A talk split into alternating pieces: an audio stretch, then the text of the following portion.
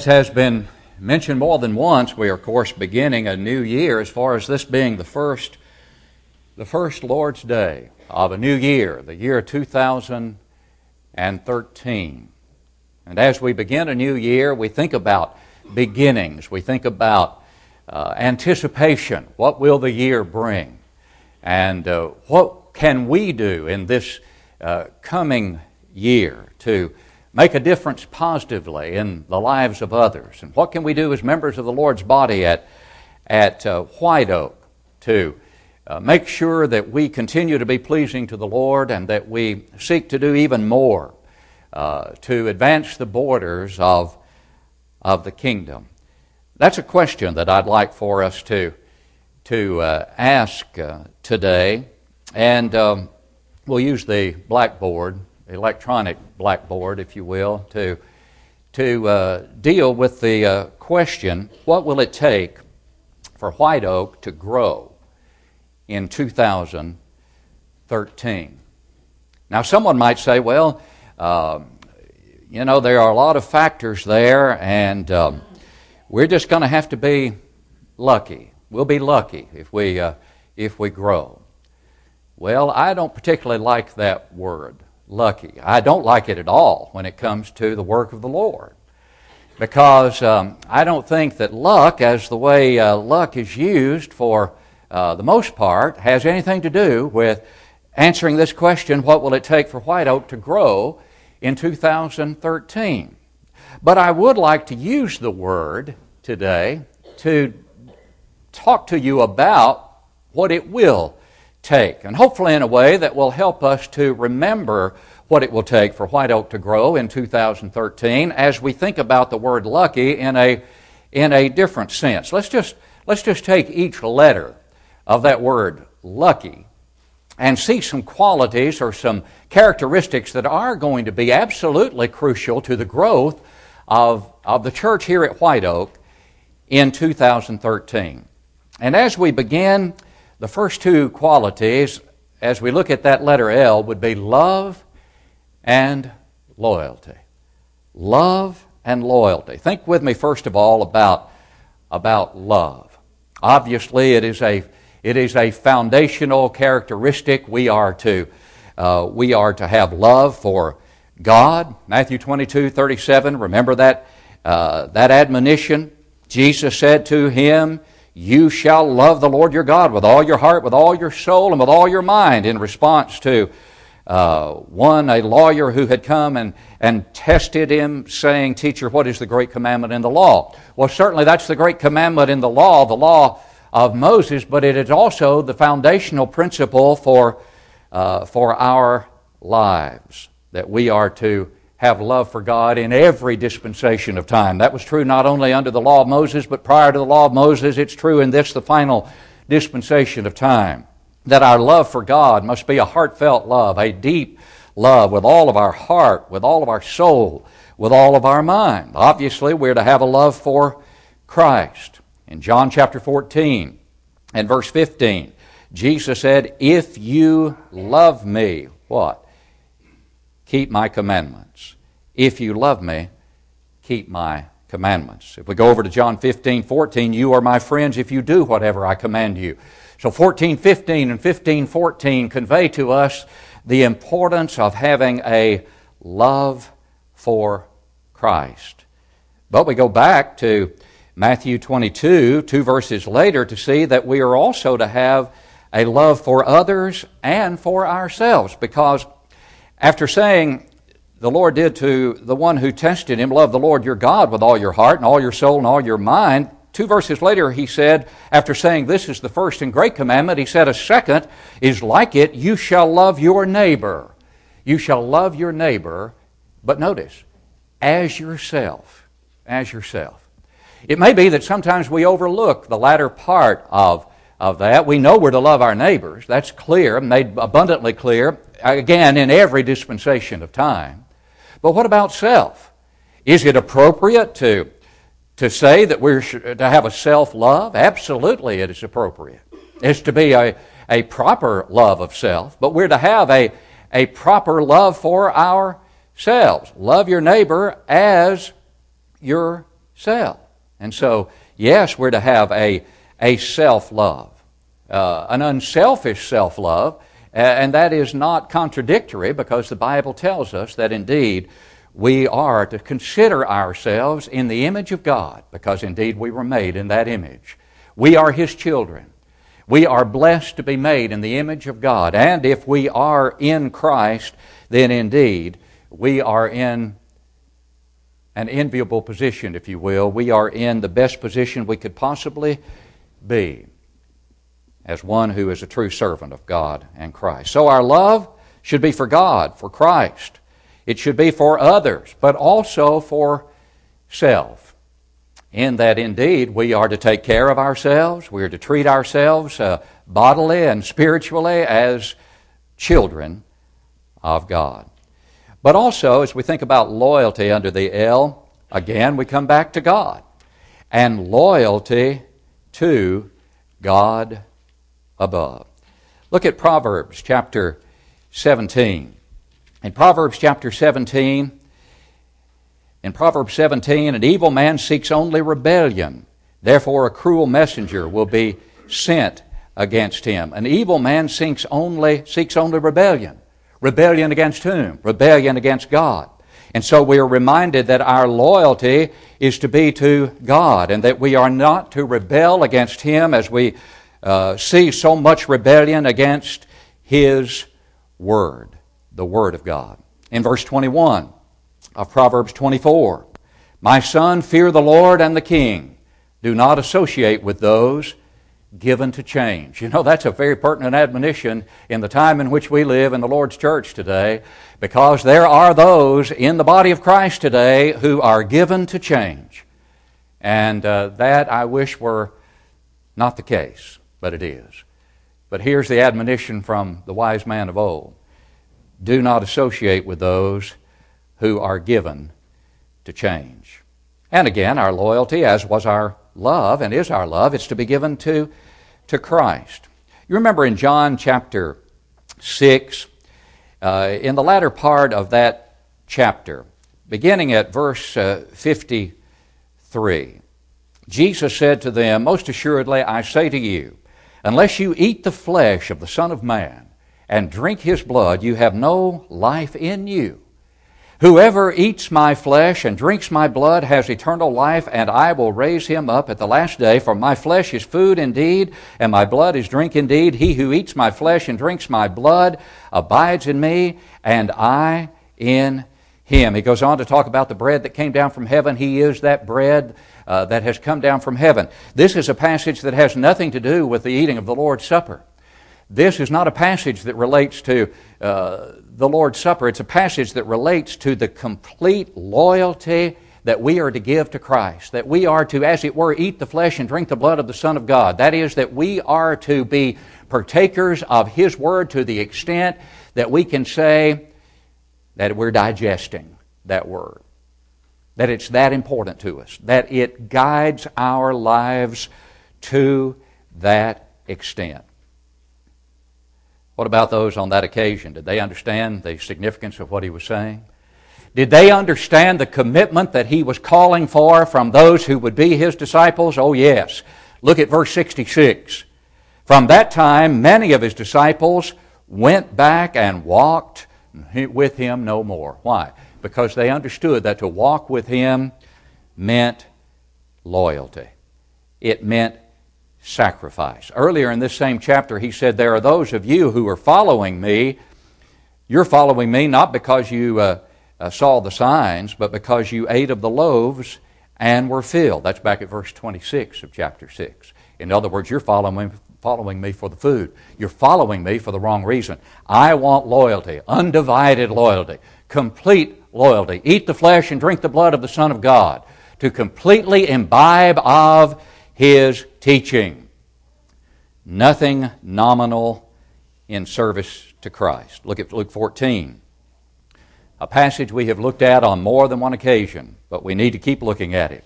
Chapter 14 of Luke, verse 26. Jesus says, If anyone comes to me and does not hate his father and mother, wife and children, brothers and sisters, yes, in his own life also, he what? Cannot be my disciple. Hate means to love less, as we've often said. Doesn't mean you have hostility towards your parents, but you put them in a position that is secondary to the Son of God, to the Savior of the world. You cannot come after me, you cannot follow me unless you put every other relationship in a secondary position, no matter what that relationship is husband, wife, brothers, sisters, children, mothers, fathers. He goes on to illustrate about building a tower and and going to war. And then in verse 33, here's the conclusion, if you will. So likewise, whoever of you does not forsake all that he has cannot be my disciple. We've said before now, that passage doesn't say, whoever does not forsake all that he has cannot be one of my top disciples.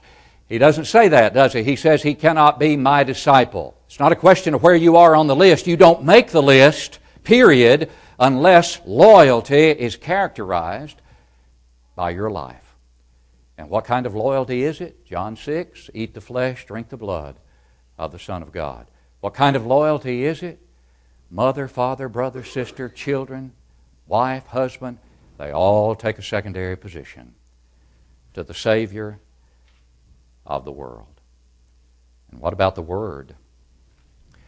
Our loyalty needs to be fully given to the Word because in that Word, we learn everything we need to know to make us pleasing to God and Christ, to make us loyal to Him. And it is that word, John 12 48 reminds us, that will judge us in the last day. He who rejects me and does not receive my word has that which judges him. The words that I have spoken, the same will judge him in the last day. Why does that not sufficiently sober the thinking of people in this world. And why does it not sufficiently sober the thinking of many in the church today who spend precious little time with that which will judge them in the last day?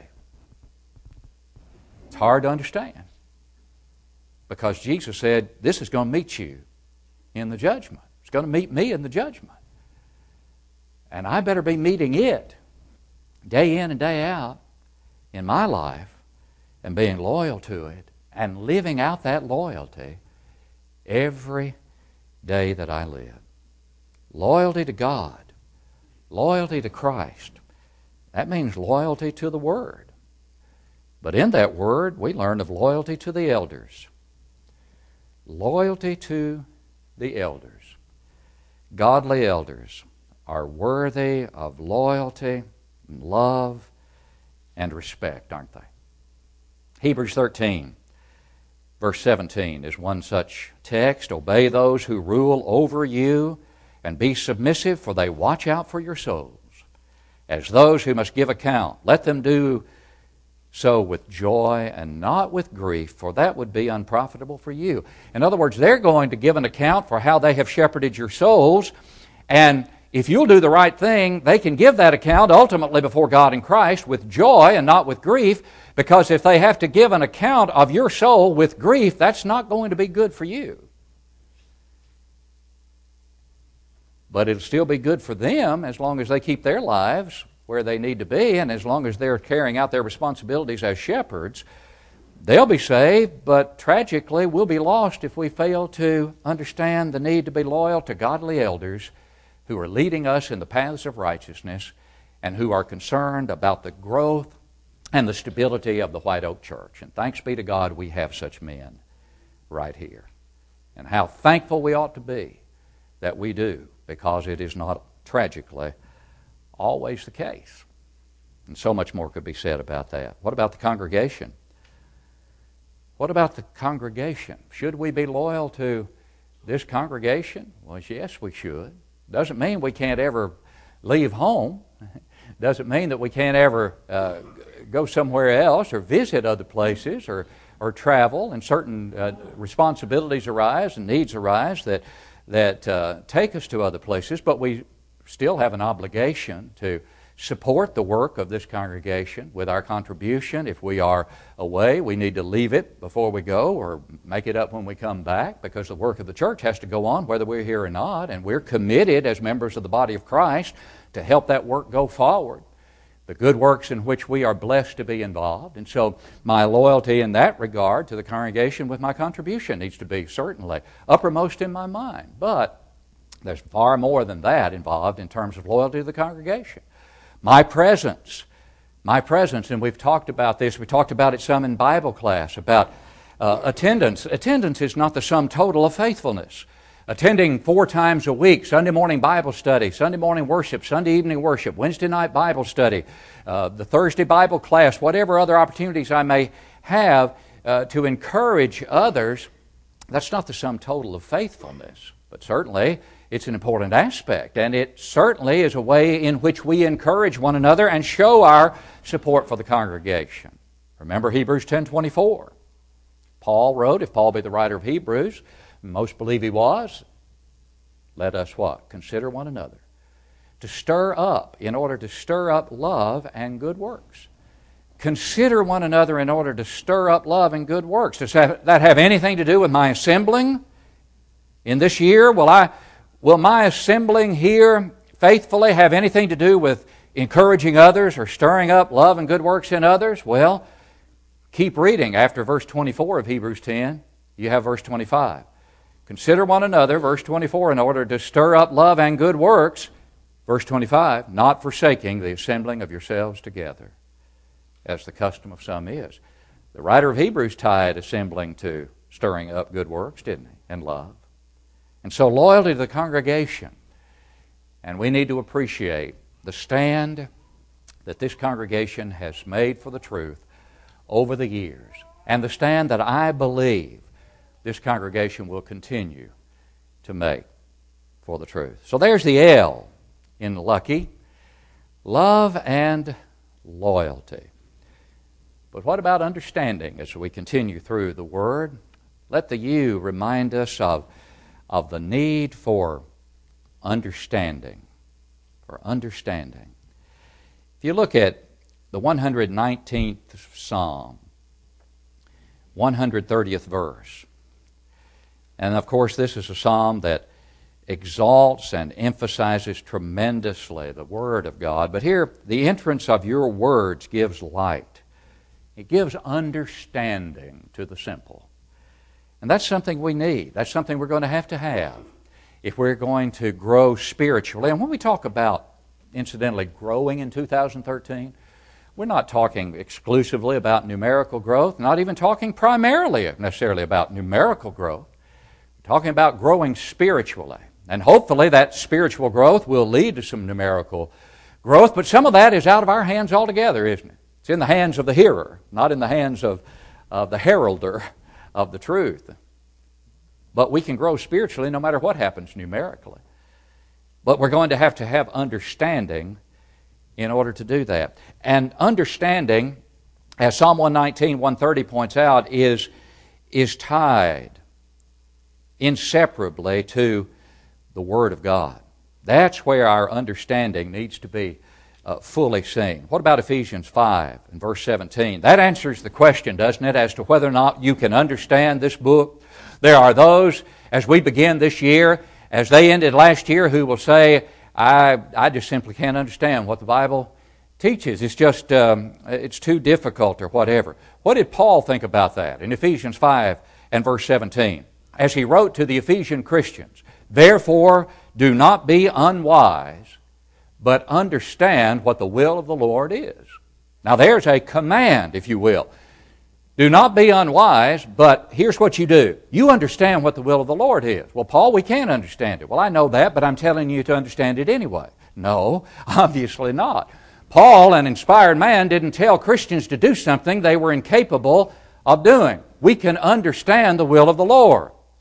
And it's imperative that we have that understanding, to understand God's will. But you know, we also need understanding toward one another.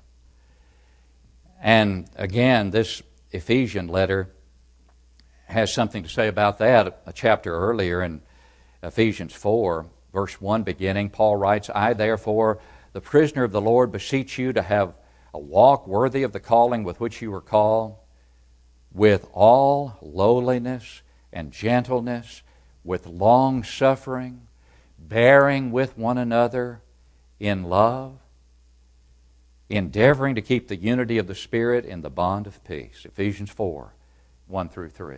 There's understanding.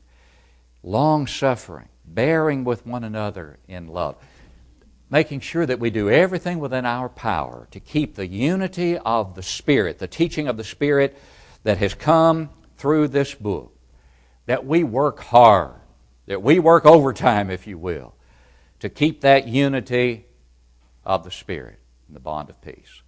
And that's going to take understanding toward one another. There's an old expression that originated in the Restoration movement with men like Alexander and Thomas Campbell and Barton W. Stone and, and other men who were very brave and courageous in seeking to lead men out of the confusion of denominational error and to lead them back to, to the book. And here's the statement In matters of faith, unity.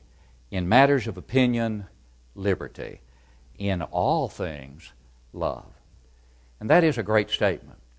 And it is one that we need to apply to the coming year as we work together here and labor together. In matters of faith, we absolutely must be unified, and we can be unified. In matters of opinion that don't make any difference, then let's grant some liberty. And uh, don't push to the point of division our opinions, but grant some liberty. But in every situation, everything is undergirded by love in all things love. So, the L, love and loyalty. The U in, in Lucky is understanding, and the C is conviction. Not long ago, we preached uh, two sermons on Sunday morning, Sunday night on the matter of, um, of conviction and conversion and some things common to conversion. And and the difference between uh, conviction and convenience. And that's what we're talking about. There's a vast difference between conviction and convenience. And we need to understand that what is always convenient uh, may not be possible for us, that it's going to take conviction to at times do some things that are inconvenient for us. But that's what conviction is all about. And of course, the thing about which we need to be convicted initially and understand continually is sin. We've got to be convicted of sin. There's a great psalm, Psalm 51, the first three verses of that, of that psalm, the penitential psalm as it's called. After the sin with Bathsheba, David, in his penitence, cries out to God Have mercy upon me, O God, according to your loving kindness, according to the multitude of your tender mercies. Blot out my transgressions. Wash me thoroughly from my iniquity and cleanse me from my sin. For I acknowledge my transgressions, and my sin is always before me. That is penitence gone to seed, isn't it? That's penitence being expressed so powerfully and so poignantly in that great psalm as David cries out to God, Please forgive me. I acknowledge my sin. I'm convicted of that sin. The conviction, the conviction jumps out at you from that passage, doesn't it?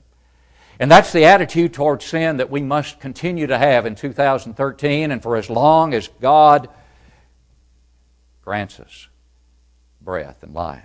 We must understand the seriousness of sin and never fail to turn from the sins that we will inevitably commit because we're human beings and cry out to God for forgiveness, and when necessary, cry out to our brothers and sisters for forgiveness, and never be hesitant to do so when it is scripturally incumbent upon us to do that. Because we live in a world where sin is not very serious anymore, for the most part, is it?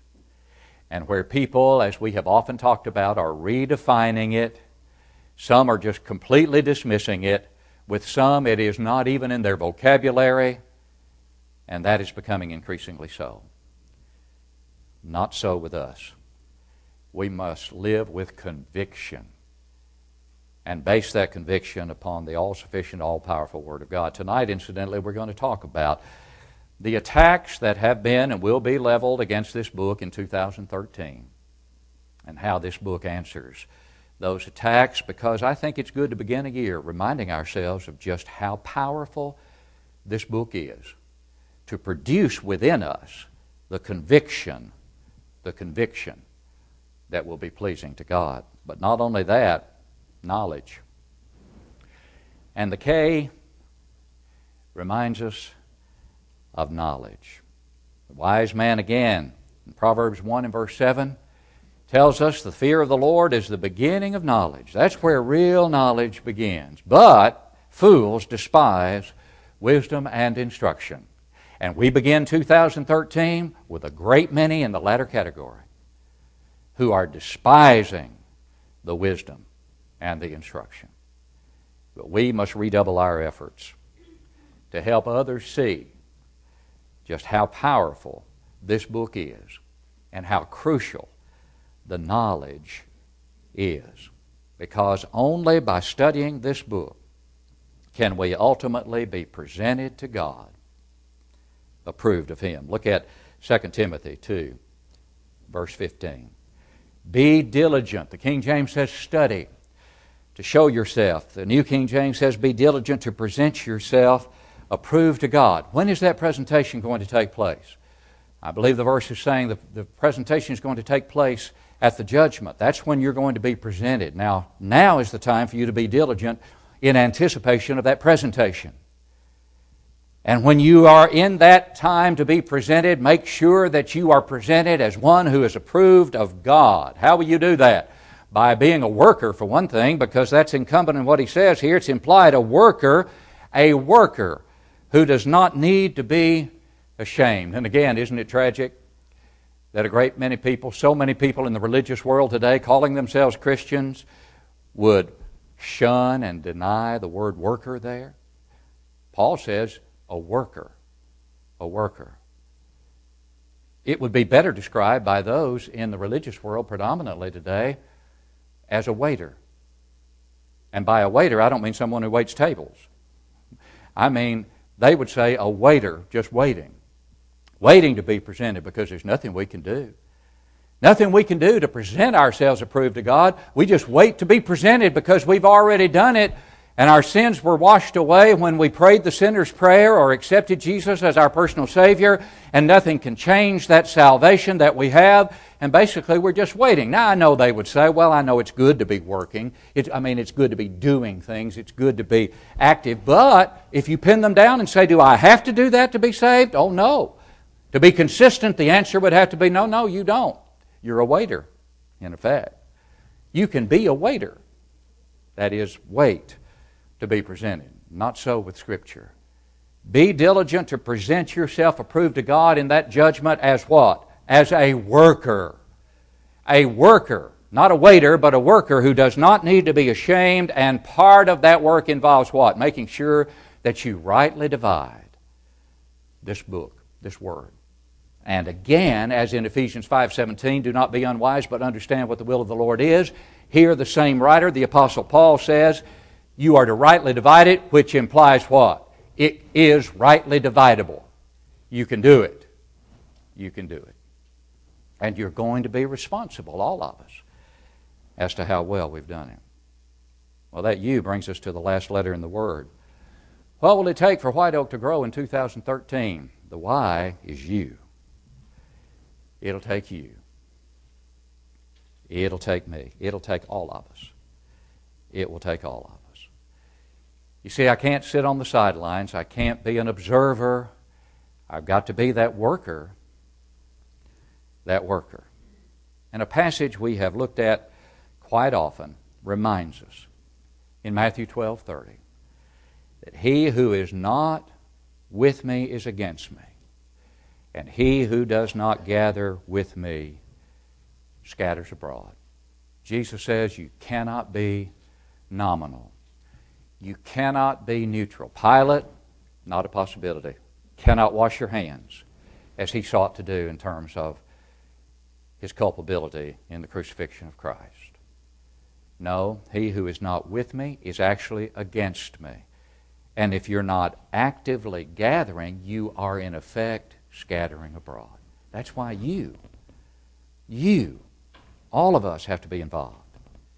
You remember the church at Laodicea, what the Lord through John said about the church there. I know your works, that you are neither cold nor hot. I could wish you were cold or hot.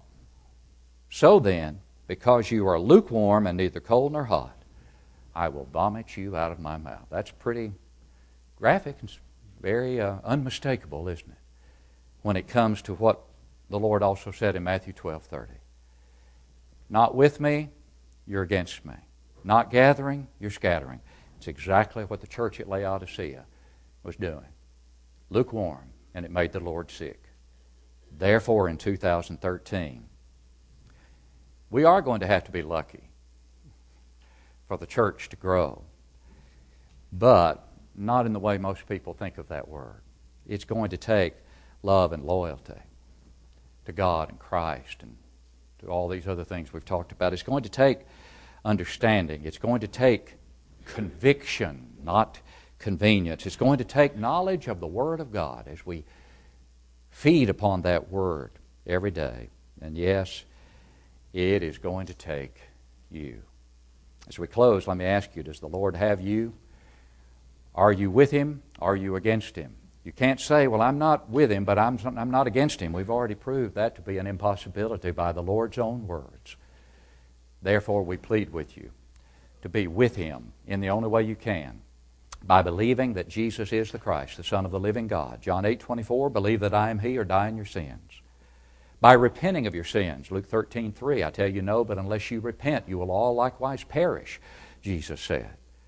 By confessing Him to be the Christ, the Son of the living God. Confess me before men, and I will confess you before the Father in heaven, Jesus said in Matthew 10 32 and then be buried with him in baptism, where his blood will reach you to cleanse you. Not the water in which you're immersed, but the blood that's applied in that water. That's the key. It's not the water that cleanses, but the blood does, and only the blood can. And yet, the blood is only applied, according to Scripture, when you are willing to submit to that burial. He who believes, Jesus said, listen to it, and is baptized will be saved by the blood that will be applied there. And then you can rise to walk in newness of life as a member of the Lord's body, the church, because He adds you to His kingdom, the church, upon your obedience to His gospel. And then as you labor with this faithful congregation or congregation wherever you may live, then as you labor faithfully, exhibiting the qualities that we have examined here today, then you have that hope of eternal life. There may be some here today who have done those things initially to be a part of His kingdom, but you know that you're beginning 2013 away from where you once were and you need to be back where you once were. We plead with you to come home. If you need to repent publicly of sin in your life, we plead with you to do that. We'll pray with you and for you to the God of heaven who loves you supremely and welcomes you home with open arms as we stand to sing.